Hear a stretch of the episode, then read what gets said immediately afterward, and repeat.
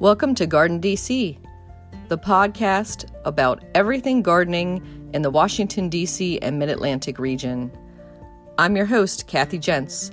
I'm the editor of Washington Gardener Magazine, and we're aimed at gardening enthusiasts, people who grow everything from edibles to ornamentals, natives to exotics. If it grows in our area, that's what we talk about.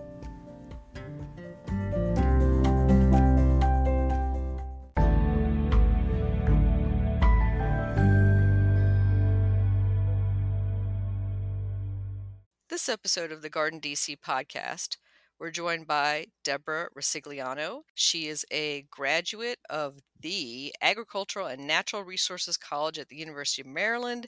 She is the Home Garden Information Center's lead horticulturalist. Her expertise is in all things related to ornamental horticulture and turf. And for those readers of Washington Gardener Magazine, you will recognize her from her regular column in the magazine called Ask the Expert. Welcome, Deborah. Yes, thank you, Kathy. This is a pleasure to speak to you. I'm, I'm honored that you asked me. Well, I'm so happy to have you. And uh, we also call your Ask the Expert column our Q and A column. Uh, kind of like a Missus Know-It-All type column. Yeah. um, and I think today we're going to title this episode and theme it Frequently Asked Questions. Right. Well, over my many years in this industry, I have answered thousands of questions, I imagine, so in one shape or form. And it never fails to amaze me how many, you know, you would think I would hear so many of the same questions, but that's not necessarily true. You know, there's always something, something different that people are asking about. I think that's what I love about this industry is, you know, every day is an opportunity to learn something new. So true. And like, if you have that passion for gardening and also that curiosity about just the world in general, it can be so stimulating. It, it can. I mean, this is a, a perfect Well, it's a really good opportunity to, for people that are lifelong learners because, again, over my journey, I mean, I'm in this industry almost twenty-five years. All of the training that I've received has been just really invaluable to me.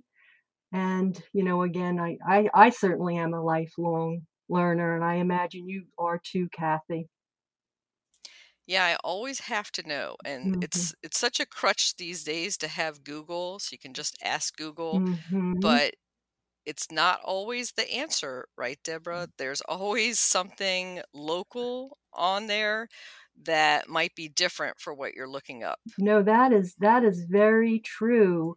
And that's one of the advantages of the University of Maryland Extension Home and Garden Information Center information is that it is based in our region and it comes from research that's done at the University of Maryland. So it's, it's, you know, it's reliable information. It's information you can trust because it's research based. And that's really what kind of sets us apart from everybody else. Yeah. Research based is a great, uh, way to go, and also just not you're not out there just guessing. Right. So your your answers are based on scientific research and local research even. Yeah. Um, and the other thing I was going to say is it's University of Maryland based, and most of our listeners are in the Mid-Atlantic, uh, but we do mm-hmm. have some sprinkled throughout the United States and the world. Mm-hmm. So anybody could submit a question to you. They don't have to be a Maryland taxpayer or American citizen. No, that's not necessarily true.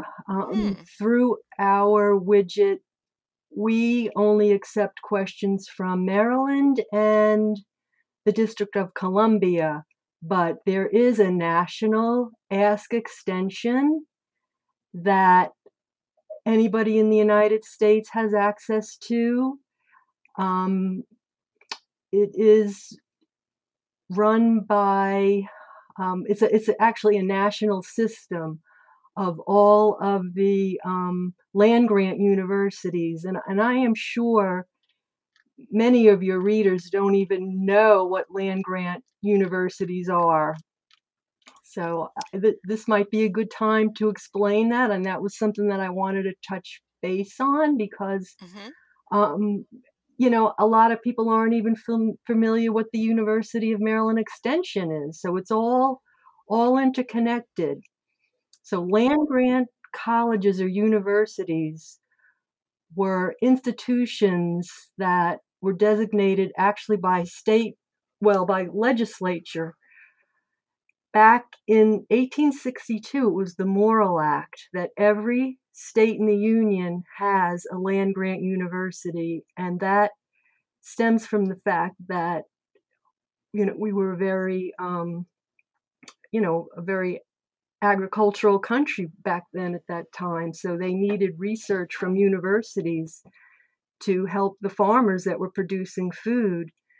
And um, that's exactly, you know, what, what happened. So every state in the Union, I mean, very, very, you know, incredibly, uh, you know, Penn State, Cornell, Virginia Tech, University of Maryland, University of Connecticut, um, they're all land grant universities.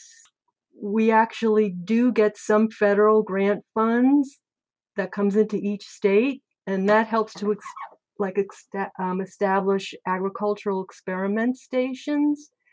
And that's where a lot of the research is conducted. So really, I mean, this research is conducted in every state of the Union, but then there's the issue, well, how does all of this research get into the community for the people that really need to, you know, utilize this research? So that's how the extension service, many people might be familiar with the cooperative extension service. That's how that came about, was that extension agents actually went out into the community to help farmers and um, anybody who actually uh, made their living in, in agriculture, greenhouse, you know, growing crops. Um, so fast forward to the Home and Garden Information Center, we're kind of an offset of the University of Maryland Extension. It was created actually back in nineteen ninety when, you know, Maryland started to get a little bit more suburban, and they wanted to kind of free up the commercial extension agents to be utilized by folks that actually do make their living in agriculture, because they were getting so many homeowner questions, and it was taking time away, you know, from, from folks, again, that need this information for commercial endeavors. So the Home and Garden Information Center was created. We service the whole entire state of Maryland, and we answer pretty much homeowner questions, but again, our answers are research-based and comes from uni- you know, University of Maryland research or other cooperative extension universities around the country. So this is this is really a good tip for people when they're just out there on the internet Googling information about their plants or, you know, anything related to horticulture, is to put in whatever you're researching, and then type in cooperative extension, because you are going to pretty much weed out all the random information, maybe from folks that, you know, I don't want to say they don't know what they're talking about, but I mean, there's a, there's a chance that that might be true, as we all know. And you're going to be looking at other information from other universities and colleges that, um, you know, it's it's good information. It's, you know, all of these universities and colleges, we don't have any agenda, nothing to sell people. So that that eliminates a lot of, you know, people that are out there just trying to sell things to people on the internet. So that's totally eliminated. And you are getting, again, all research research-based information. That's a great tip to how to do your Google searches. And another thing mm-hmm. is to uh, look for .edu yes. or to look for that extension service agent in the byline maybe of the article or the white sheet or white paper that they're looking at. Yes, yes. Another excellent tip for sure. Related to that, how do the master gardeners work with cooperative extension? Well, I mean, the master gardeners are, are a group of volunteers that are actually trained by University of Maryland field faculty and also specialists at H G I C.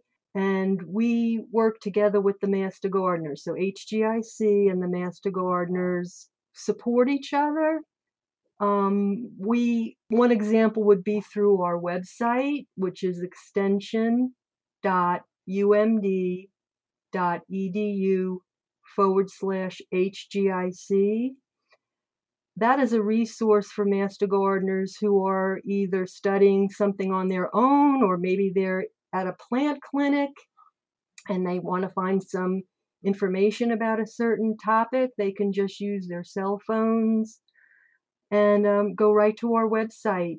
And um, there's an incredible amount of information on that website.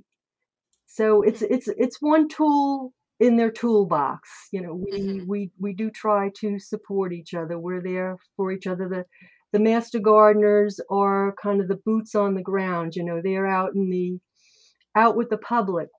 H G I C does not have a public, you know, facing format. It used to be a bank of telephones. When I first started at Home and Garden in nineteen ninety-seven, we had eight telephone stations, and in the growing season, those phones rang off the hook nonstop, literally from eight to one.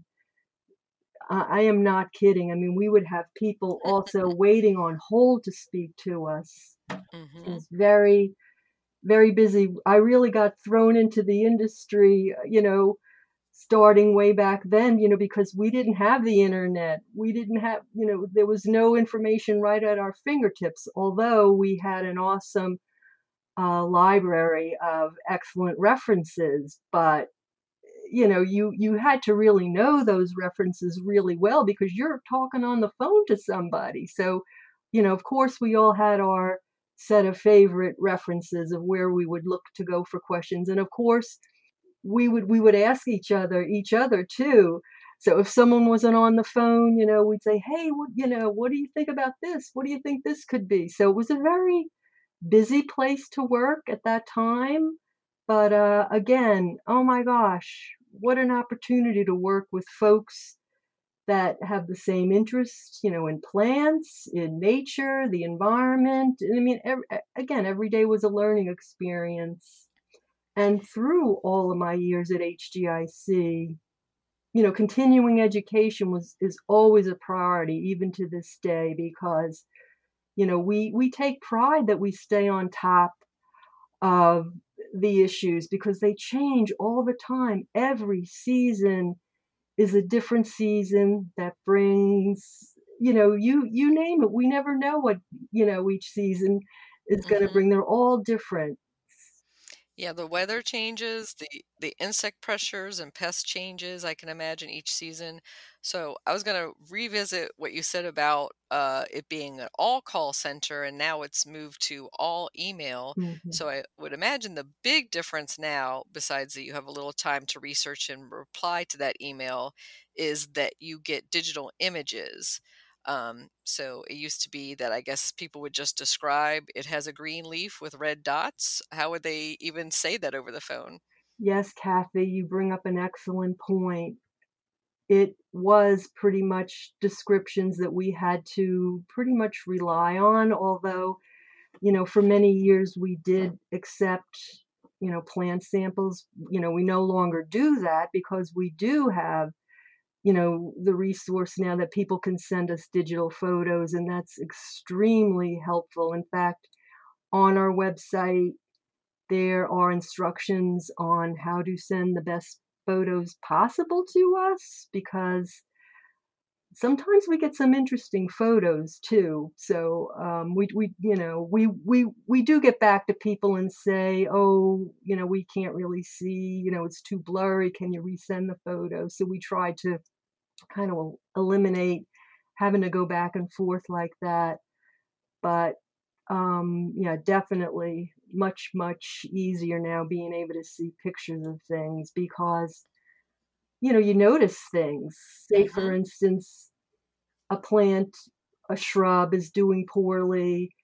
and you're looking at the image in there, all of a sudden there's the downspout that lets out right at the base of that shrub. I mean, when you're on the phone with somebody, they're not going to tell you that because they, they don't think that's important. So it, it definitely helps. I can imagine there's lots of clues in those photos. Yeah, and I have to say, the caliber of questions now that we receive through e-extension are much more difficult because people are so much more knowledgeable, because, you know, it's usually they come to us after they've exhausted their searches on the internet and they still can't find the answer to their problem. So, um, yeah, the, the, um, the, the questions certainly have gotten a little bit more difficult, but we, you know, we like challenges, and, you know, we, we do, well, at one time, you know, we're sending out surveys to see how satisfied folks were with their answers, and definitely, you know, definitely received many, many positive comments in the quality of the answer. You know, thank you for educating me about this, or, you know, in many cases, we'll even help to save folks, you know, money. You know, maybe they don't need to have a, a tree expert come and look at something. You know, we told them what it was and what to do, or don't worry about it. So, you know, there's lots of examples like that. And also we follow I P M principles. I guess, you know, maybe a lot of folks don't know what I P M is, but again, that's a scientific based way of monitoring for and, and managing, you know, pests in the least harmful way to insects in general, because, you know, it's not good to just spray for everything, because we need to really protect those important pollinator and beneficial insects. So we also educate people about things like that. You know, it used to be they just would run to the hardware store to get a spray, to spray the first thing that, you know, they can find. And we will say, no, you don't have to spray for this. This is not a serious pest. Or a lot of times they'll see the damage and they will, or they'll, they'll see a plant damage, say, for instance, like um, a perennial has chewed leaves and there's like a little innocent insect sitting there. You know, they'll blame that insect. Oh, he's been eating my, my, my plants. And we'll say, no, you know, the, the damage has probably come and, or the critter that did the damage has come and gone. He, that's just an innocent bystander. Don't spray, you know, so things like that. So we, you know, do, again, offer sustainable suggestions, ones that are best for the environment. And, you know, because it's a, it's a fine line, you know, mm-hmm. um, we don't have to have that perfect lawn anymore. You know, we, we really need to protect this beautiful natural resource that was given to us. And, and, you know, we might have to learn to accept maybe a certain amount of damage on things, or to start doing things differently. And maybe, you know, from the beginning, learn good practices, again, from the start. You know, one of the most basic things is select the correct plant for that site. You know, look for disease resistant, insect resistant cultivars of plants, you know, such as like um, with um, dogwood trees. You know, you want to plant powdery mildew resistant dogwoods. Um, that's one example. So, mm-hmm. um, yeah, and that's a great point that, you know, right plant, right place. Of course, that principle. And I did want to jump in for, for those not familiar with I P M, it's Integrated Pest Management. And way back on episode eight of the Garden D C podcast, we interviewed Heather Zindash mm-hmm. about I P M best practices and how to diagnose and treat issues in your garden. So if you really want to take a deep dive into that, check out that episode. And Deborah, I want to jump us into some of those frequently asked questions that you get, and maybe even some of those off the wall, once in a lifetime type questions that you get that you're like, what? Oh goodness. Oh, I'll have to yeah. think. Oh, you, you, well, we'll start with, let's see, let's start with the most obvious. Okay. Mm-hmm. That is cicadas. Oh yes. we let's talk cicadas. Oh my gosh. We knew that this was the year of the cicada. I mean, we started getting cic- cicada questions, like two seasons even before we were expecting them. You know, people, well, I know this is maybe is a little amusing, you know, people planning outdoor weddings, you know, when, when can I plant my, plan my wedding in this spring, summer of twenty twenty-one? I don't want to be attacked by cicadas. And so that, that can be, uh, that's kind of amusing, I guess. Um, we, we, and, and this might've even been in the past, cause I've been around for the, the previous cicada invasion of two thousand four. Mm-hmm. I can remember people being on two camps, either either they love them or they're terrified of them. And I remember taking a call one time from a woman who was so concerned because since the last time the, the um, periodical cicada um, immersion came, she had had a driveway put down. So she was asking us if she should tear up her driveway. So, and we're like, how can you ask that? She was worried, you know, that the, the cicadas weren't going to be able to emerge. So, I mean, talk about someone who loved the cicadas. Honestly, that that was a while ago, so I don't remember what we told her, but I'm sure we probably told her, no, I, I think it's okay. You don't have to remove your driveway. um, that would be a big sacrifice, but yeah. yeah, if you really love them and want to l- let them loose. That is true. That is true. And then you would have people on the phone that said, well, we're not leaving our house for six weeks. We're buying groceries for six weeks. We are just not going to go outside. So again, it's just interesting how people, you know, react to certain things. And, you know, we definitely try to talk, or we did, even through answering our questions via, um, you know, email. We will try to say, please accept, you know, insects. It's okay. You know, these are not, they're part of our natural environment. Just, mm-hmm. just appreciate them. So, um, you know, we, we, we really do with, in every answer, also try to educate people. Um, that's part of our mission. So occurring right now are the fall armyworms, or the, the webs that you see all up in the tree limbs at the tips. Um, are, are you seeing a much bigger amount this year, or a lot more questions about them? Okay, Kathy, those are two different things. Okay. Ah, okay. What you're talking about is actually fall webworm. Mm-hmm. And that's one of those yearly occurrences. Um, there, there's actually two generations of those. There's a smaller generation earlier in the summer, but the fall generation is the large generation. And, and yes, that's certainly an insect that people get excited about, because you're right. I mean, driving along the highway or any road, you know, they're so numerous.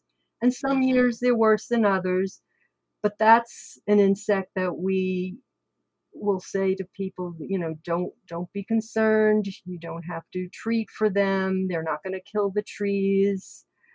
Um, fall armyworm is a, is a surprise, I guess. We always have a few surprises during the season. You know, obviously we knew about the cicadas, and I think just about every topic on the cicadas was covered very thoroughly. But fall armyworm came upon us as a surprise. Um, what usually happens is, because, you know, at the extension service, there's also, you know, a, a commercial extension agent who, who helps like the, the folks in the landscape industry, turf industry, greenhouse industry. And they also receive emails from the professionals with, with, um, you know, things that they're seeing out in the landscape. So all of a sudden they started getting these emails about folks, their lawns were being totally eaten up within a matter of a few days. They went from a beautiful green lawn to a totally brown lawn. Then all of a sudden the questions from homeowners started coming into the Home and Garden Information Center site with the same thing.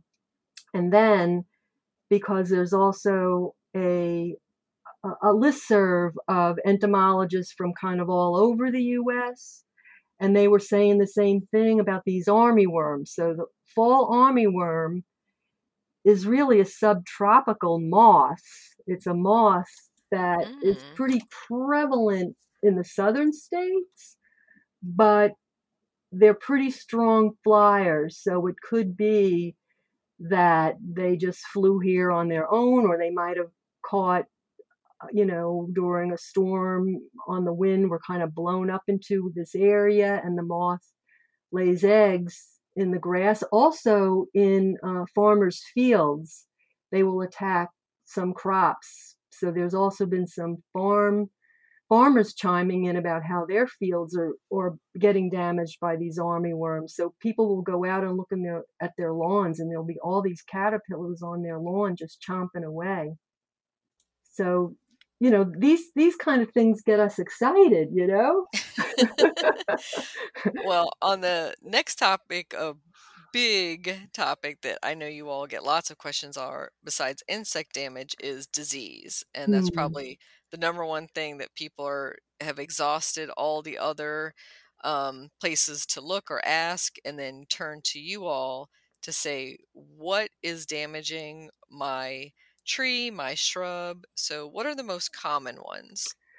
Well, okay, getting just getting back to insects for a minute, I have to say my thought is, is that this was the year of the insects. Um, the plant pathologist, Doctor Dave Clement, that, you know, that works at Home and Garden, mm-hmm. he, you know, he doesn't like when the insects kind of outweigh the, the plant diseases, but I think this year that was the case. I have to say probably the most asked about disease this summer was powdery mildew, beginning on dogwoods. Hmm. You know, there's also powdery mildew that that will affect crepe myrtles. Right now you start to see it on peonies. Uh, and again, I would say that out of all of those plants, the powdery mildew on the dogwood is the most serious on Well, it's pretty serious on crepe myrtles too, but I say I'd say the most serious on dogwood, because it hits dogwoods very early in the season. Typically, powdery mildew is more of a late season disease, but again, on dogwoods, it hits them early, so they don't have a lot of time to generate a lot of, you know, carbohydrates through their leaves because they're covered by this white coating. And on a year-to-year basis, if dogwoods get hit with this, you know, it, it can definitely weaken them. You know, we, back again when I started, discula anthracnose was the big disease on dogwoods. Honestly, we don't really see that anymore, you know, not very often at all. Again, powdery mildew, and I want to say for both dogwoods and crepe myrtles, Before, again, before, that's the key word, before you go to the nursery to plant either a dogwood or a crepe myrtle, you need to do your research and find out what cultivars or varieties are powdery mildew resistant, because that, that's important for both of these tree species. And again, if you don't, if you don't know, you can just fire a question off to, to Home and Garden through our um, website. Be very happy to answer a question like that for, for folks. Mm-hmm. Peonies, you know, they get rather, you know, powdery mildew makes them kind of unsightly and kind of raggedy, but, you know, they've had their leaves long enough to serve their purpose, and it's almost time to kind of prune those back anyway. So that would be, you know, a condition where we would say, oh, you don't have to worry so much about that. And uh, getting back to dogwoods, I mean, they have other leaf spot issues too. Like early in the season, they'll get like Elsinoe leaf spot. Um, and while that can make the leaves somewhat unsightly, it's not really that, that serious. Mm-hmm. And it's funny, you know, diseases are also worse one year compared to the next. Like last season of twenty twenty, cherry trees really got hit with um, cherry shot hole disease. So the year before this, that was one of the questions of the year, was cherry shot hole disease, which um, most people think that's an insect, because what happens is the fungus, you know, um, infects the leaves, and then eventually in the, in the infected tissue drops out of those, uh, you know, out of the leaf structure, and there's just these little tiny perfectly round holes that are left, so it looks like an insect kind of was feeding on the leaves. But again, those that's um, either fungal or can be bacterial. There's a few kinds of causes of um, of cherry shot hole, mm-hmm. um, and it causes early season defoliation of cherry trees. I mean, again, that's not something we would routinely recommend somebody spray for.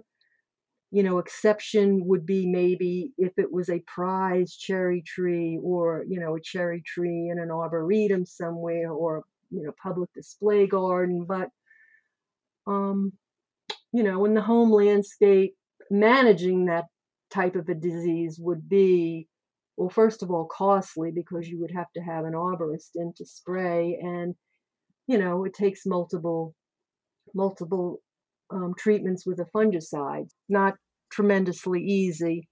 Mm-hmm. And I was going to say, it's good to hear that a lot of the issues, it sounds like, are more unsightly than deadly. Mm-hmm. Mm-hmm. And um, one medical principle I remember hearing uh, that applies to humans, of course, could probably apply to plants as well, is just wait two or three weeks and it'll heal. So, that's very true. Yeah. There's a lot of things that people panic about and like will run to emergency room or dermatologist, mm-hmm. or their, um, you know, regular family doctor. And that if they just had waited two weeks, it would have been cleared up on its own. Yes, that is very true. And I, I and I will go back to insects with that point. We get so many people call in the kind of late spring, well, maybe mid-spring, early summer, because of all of the um, the mining bees in lawns.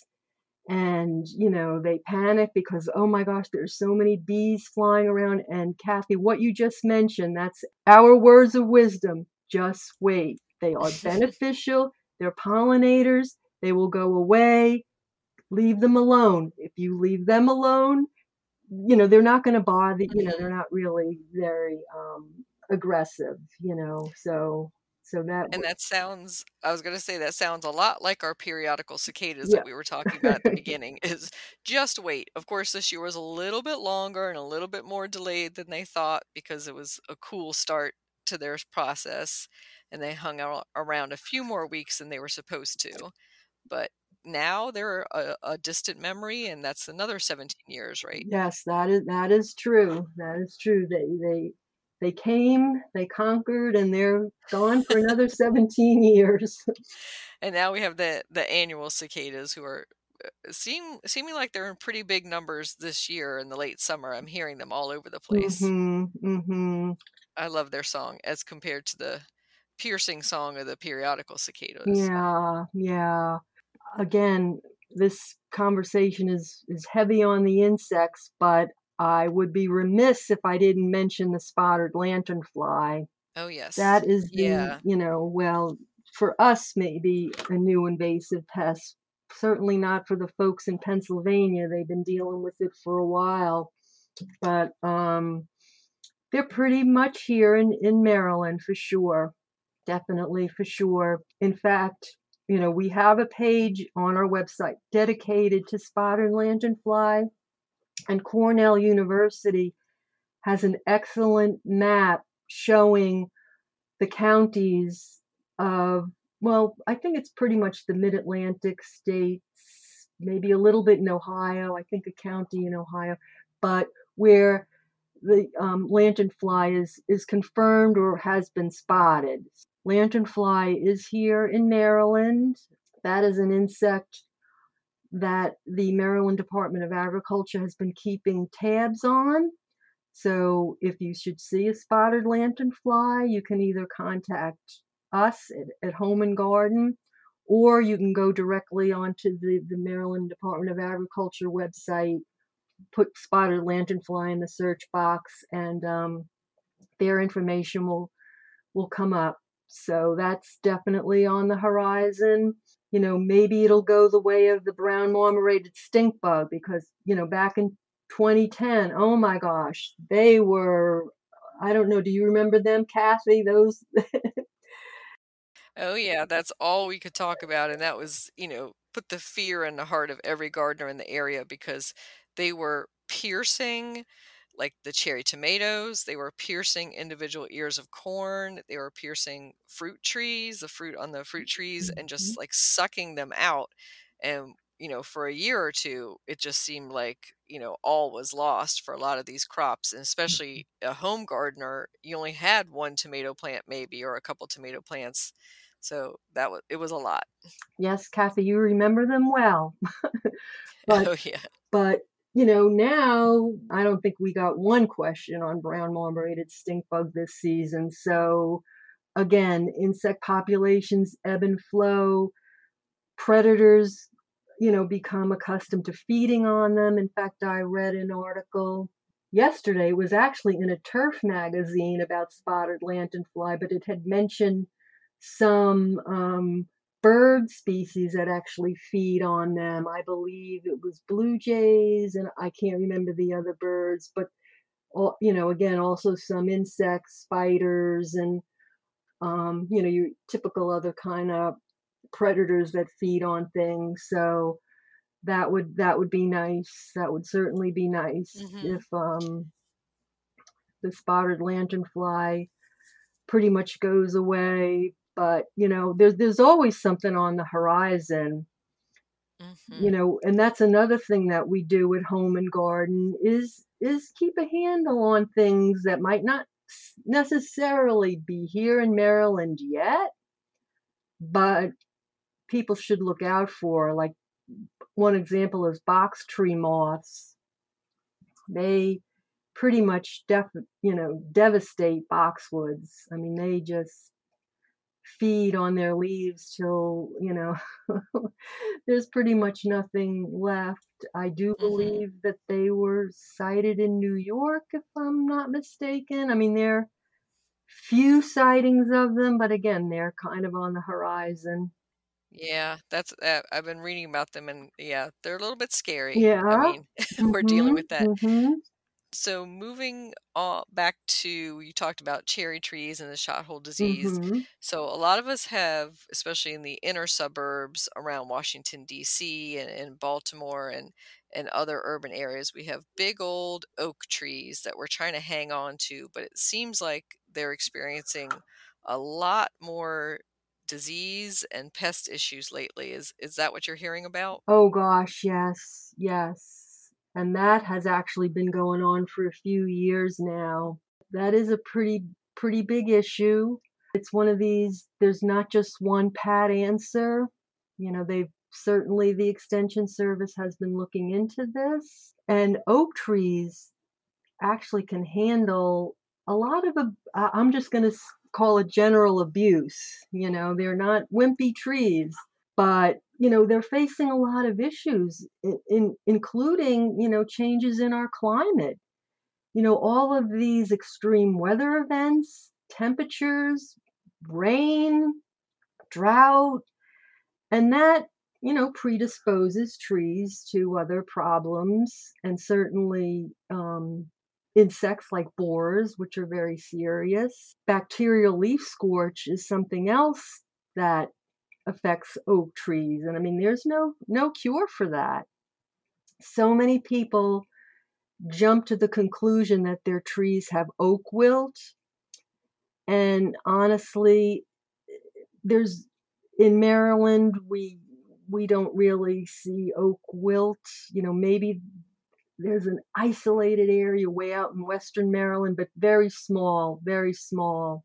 The plant pathologists at the university, you know, they keep tabs on issues like this. They tried to put together, you know, all of the reasons why these oaks are dying. And again, again, it's just many issues. A lot of them have actually come to the end of their, their life cycle. You know, oak trees planted in suburban areas, and this is true for any tree, don't have as long a lifespan as a tree out in a natural area.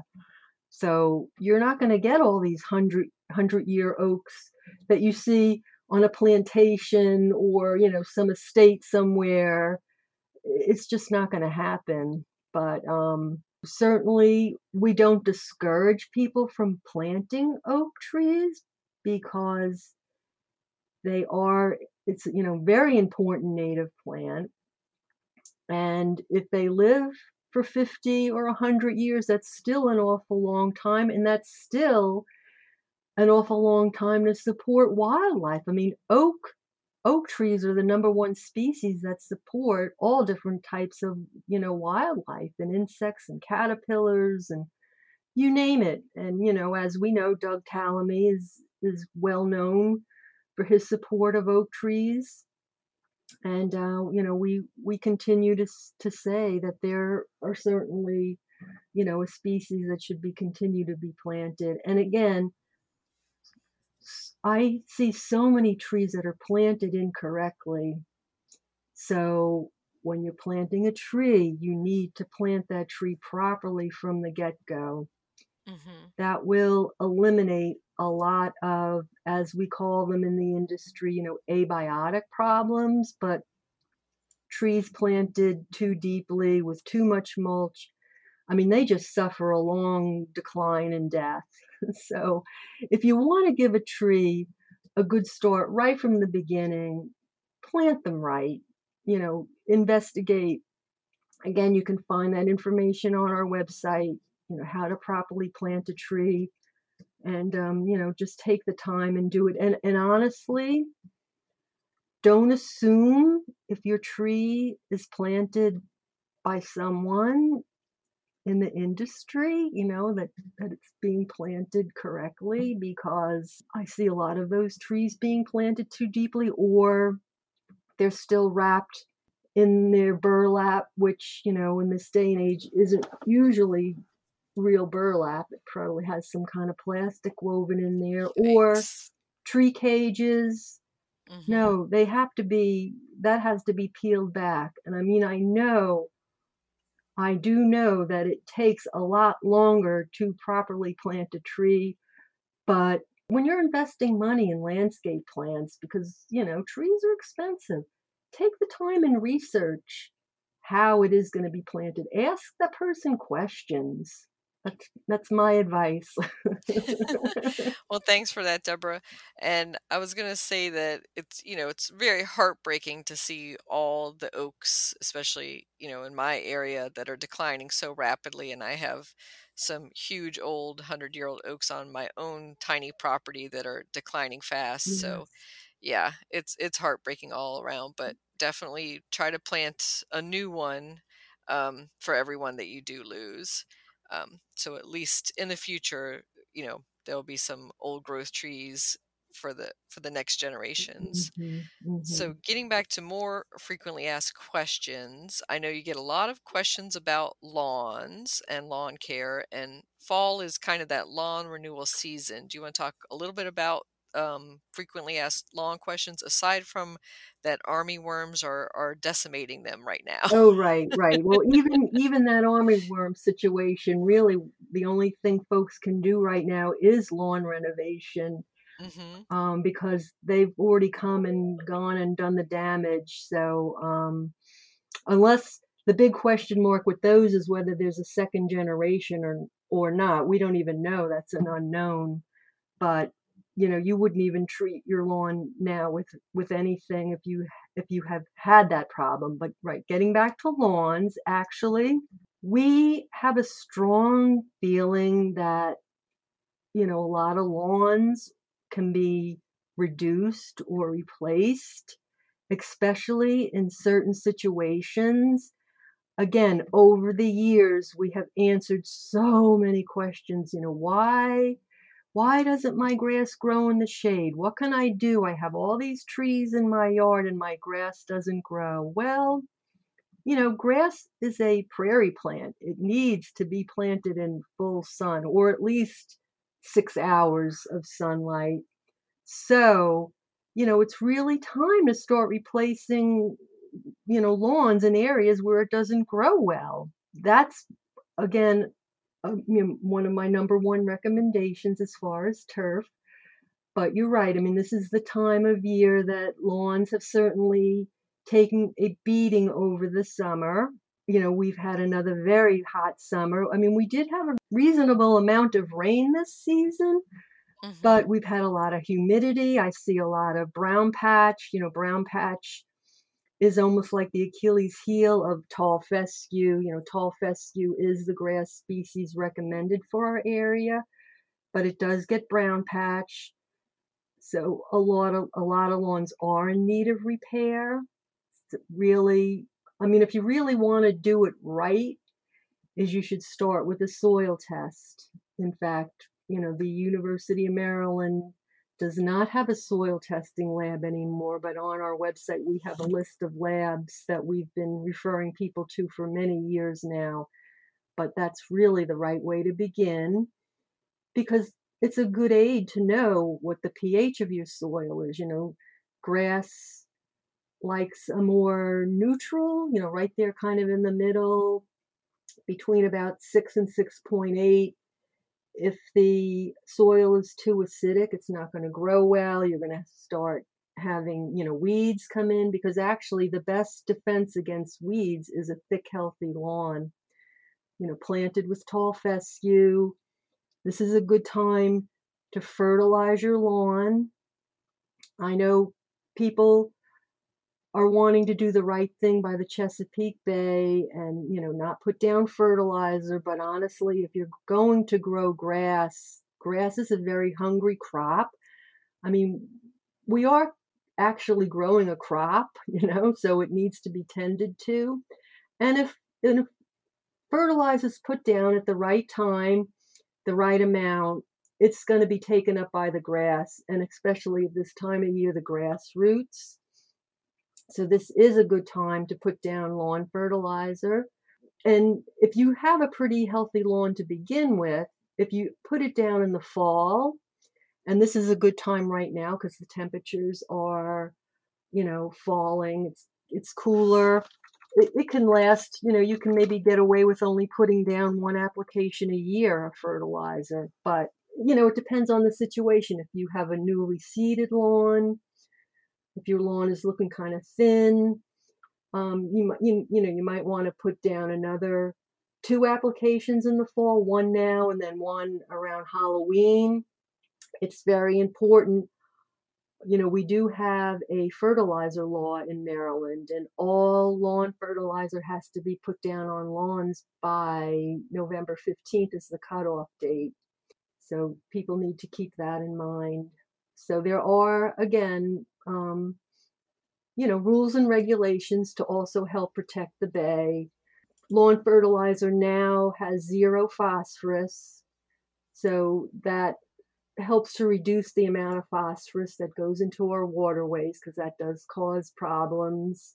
And pretty much anywhere you go to buy lawn fertilizer, all of the maintenance lawn fertilizers are zero. The middle number, the middle number is phosphorus, would be zero. Again, if you kind of ignore your lawn and don't do anything to it, it's going to end up, you know, getting very weedy, and, you know, that might prompt certain people to want to put more things on their lawn. So if you are going to grow a lawn, you know, you, you really need to do the right things.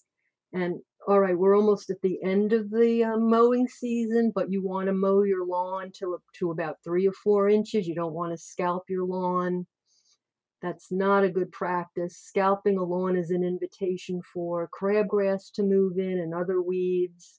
You don't really have to irrigate, except if you, again, if you have a young lawn, if your lawn is, you know, kind of like less than two years old, you, you, you know, you would have wanted to water it this season. But mature lawns don't really need to be watered. In fact, tall fescue is able to go dormant in the summer. Considering how much warmer our summers are, and the fact that it's not easy to grow nice grass in Maryland. We are located in what is called the transition zone, meaning that it's not easy to grow cool season grasses like fescue or Kentucky bluegrass, and the warm season grasses like zoysia don't they, they can't be green, or they shouldn't be green all year round, because the the, the weather conditions we and, and also between also the humidity too, between the heat and the humidity. People shouldn't expect their lawns to be bright green all year round. It's okay. It's okay. You know. Um, yeah, unless you have AstroTurf or die. Yes. But yeah, it's definitely a mixed blessing being in the Mid-Atlantic, because you do have those two uh, growing zones, the cool and, and warm season mm-hmm. grasses converging. So we could probably do a separate episode at some point all about lawn and, and turf grass questions. Oh, yeah. But oh, in yeah. our In our few minutes left together, I do want to ask um, for some fall garden prep and the type of questions you get around this autumn season. That would be, you know, maybe mostly vegetable gardening, you know, what can still be planted, like garlic, or what, what should I do with my vegetable garden for the winter? You know, we, we try to encourage certainly covering the soil. You don't want any bare soil exposed. So either with a cover crop. Again, we have information on our website that goes into detail about cover crops. If you don't want to sow a cover crop, at least cover your soil with some shredded leaves. You know, shredded leaves are wonderful, which leads me to another thought. I think people shouldn't be so um, stressed out about having to remove all of the leaves in their yard. You know, there's, you know, research is showing that so many beneficial, so many pollinators, that's where they overwinter, is in the leaf litter. So it, it's okay to leave some leaf litter in your ornamental beds. I mean, first of all, again, it, it's a nice cover for the soil. And it helps to, um, you know, preserve some of our beneficials and, and pollinators. Also, you know, to hold back on pruning back your perennials. You know, if you've planted a pollinator garden or a butterfly garden, don't feel that you need to prune everything back. Everything doesn't have to be neat and tidy for the winter. Again, that's a source of, you know, of of nesting for, you know, certain bee species, native bee species that we want to preserve. You know, it's just not honeybees that are under, you know, that we're concerned about their numbers dwindling. You know, we have a pretty large amount of native bees in Maryland. We need to be concerned about them. So keep those stalks up for the winter. And when you prune them back in the spring, you know, and it's early spring, you might not just want to throw them in the trash or in the compost pile. Just kind of pile them somewhere in your yard somewhere, you know, later in the spring, and um, to make sure that if anything was nesting in there, they're not in there anymore. That's certainly a lot better than those little bee hotels that people have been, you know, they're cute. You know, it's a cute garden ornament, but something like that, again, takes management. You know, they have to be cleaned out every year because, you know, diseases can affect any of mm-hmm. the bees nesting in there. So just do it naturally. yeah. yeah. And I, I do think, A, good good news for us garden procrastinators or, or busy people, as I'll call ourselves. Mm-hmm, so mm-hmm. we can do all of that in the late winter, early spring, and then just set up a little a pile to the side for the last of the pollinators to emerge. Mm-hmm. And then, yeah, the insect hotels are really cute, but I always wonder how the insects know that it's for them. You put a little sign on there, but they can't read that. Um, so in our last minute together, Deborah, uh, people can ask questions through Washington Gardener Magazine, mm-hmm. um, but they can also ask questions through the Extension website. Mm-hmm. Is there any other way people can reach you if they want to follow up on any questions they might have? Well, um, you know, I can be, they can, they can send a question through Ask, Ask Extension. Again, the website is extension dot U M D dot E D U slash H G I C, and just scroll down the homepage a little bit until you see Connect with Us, and you'll see the um, where you need to click to ask your question. Terrific. Well, thank you so much, Deborah. This has been really great information, and we covered a lot of territory from, yes, we did. from from oak trees to cicadas to turf grass. And I want to just direct Washington Gardener readers to our next Ask the Expert column and to check you out online. And thank you so much, Deborah. Oh, you're welcome. It's been a pleasure, Kathy.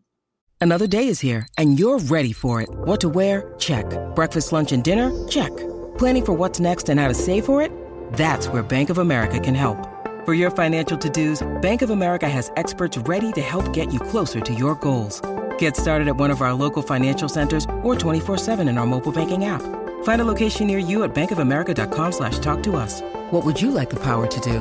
Mobile banking requires downloading the app and is only available for select devices. Message and data rates may apply. Bank of America N A, member F D I C.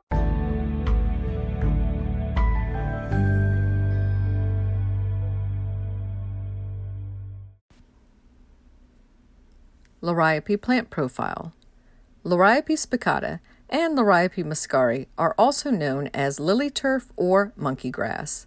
They are tough, low-maintenance plants that are commonly used for an evergreen ground cover. They are hardy from U S D A zones four through ten and native to Asia. Both kinds of Liriope are grass-like perennials that grow to about a foot tall. There are solid-colored and variegated foliage versions of both species available. In late summer, they send up pretty spikes of purple or white flowers, which are sometimes followed by dark berries in the fall. Liriope grows well in many types of soil and can thrive in full sun to part shade. They do not like sitting in wet ground for long periods of time and are drought tolerant once established. They do not need fertilizing. The only maintenance Liriope needs are to shear them back in late winter or early spring to cut off the last season's fading foliage and make way for fresh leaf growth. The essential thing to know about the two species is that Liriope spicata is a spreading plant, while Liriope muscari is a clumping one. Both have their uses, from holding in a slope to covering exposed soils to edging a garden bed, but caution should be exercised before planting Liriope spicata, as it can be next to impossible to remove it in future years. Thus, Liriope spicata is considered invasive in some areas. You can dig and divide either species every few years if you wish to spread the plants to other areas of your landscape.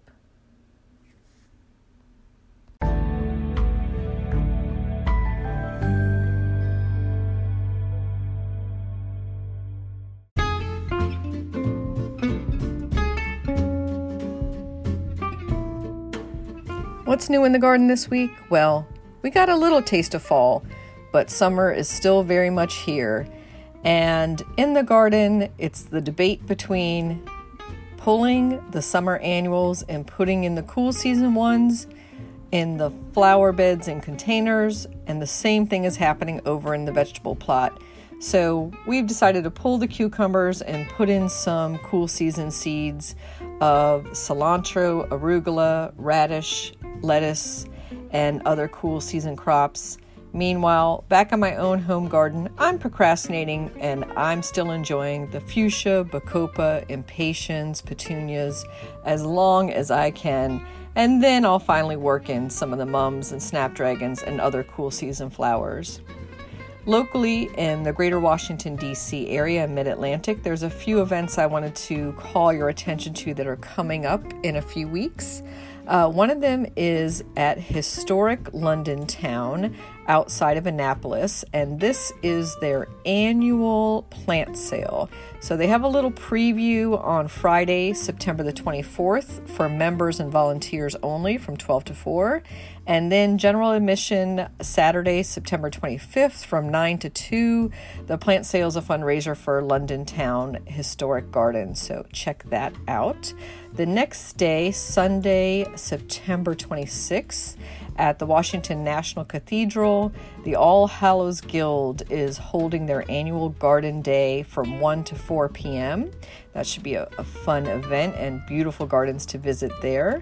And on that same date in Northern Virginia at the Glen Carlin Library, Uh, there is a community garden autumn fest, and that goes from ten a.m. to three p.m. that day. That includes some mini workshops on gardening, from climate conscious gardening to colonial gardens to how to sharpen and care for your garden tools.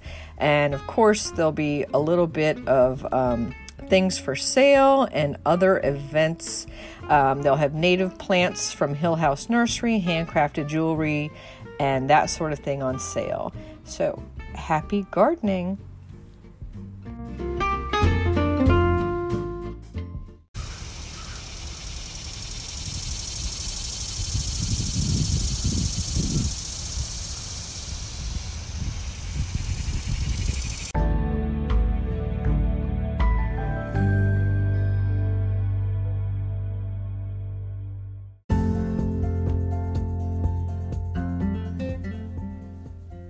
Thank you for listening to Garden D C. You can become a listener supporter for as little as ninety-nine cents a month by going to anchor dot f m slash garden d c slash support. Another way to support this podcast is to subscribe to our monthly digital publication, Washington Gardener Magazine. To do so, go to washington gardener dot com. Thank you.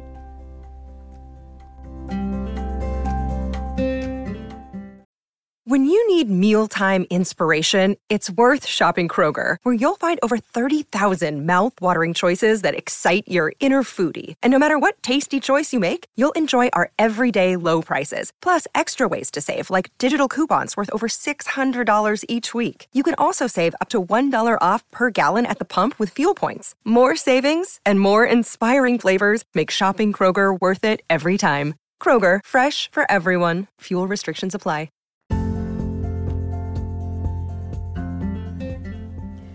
You can find Washington Gardener online at washington gardener dot com, on Twitter at W D C Gardener, on Instagram at W D C Gardener, and on Facebook dot com at Washington Gardener Magazine.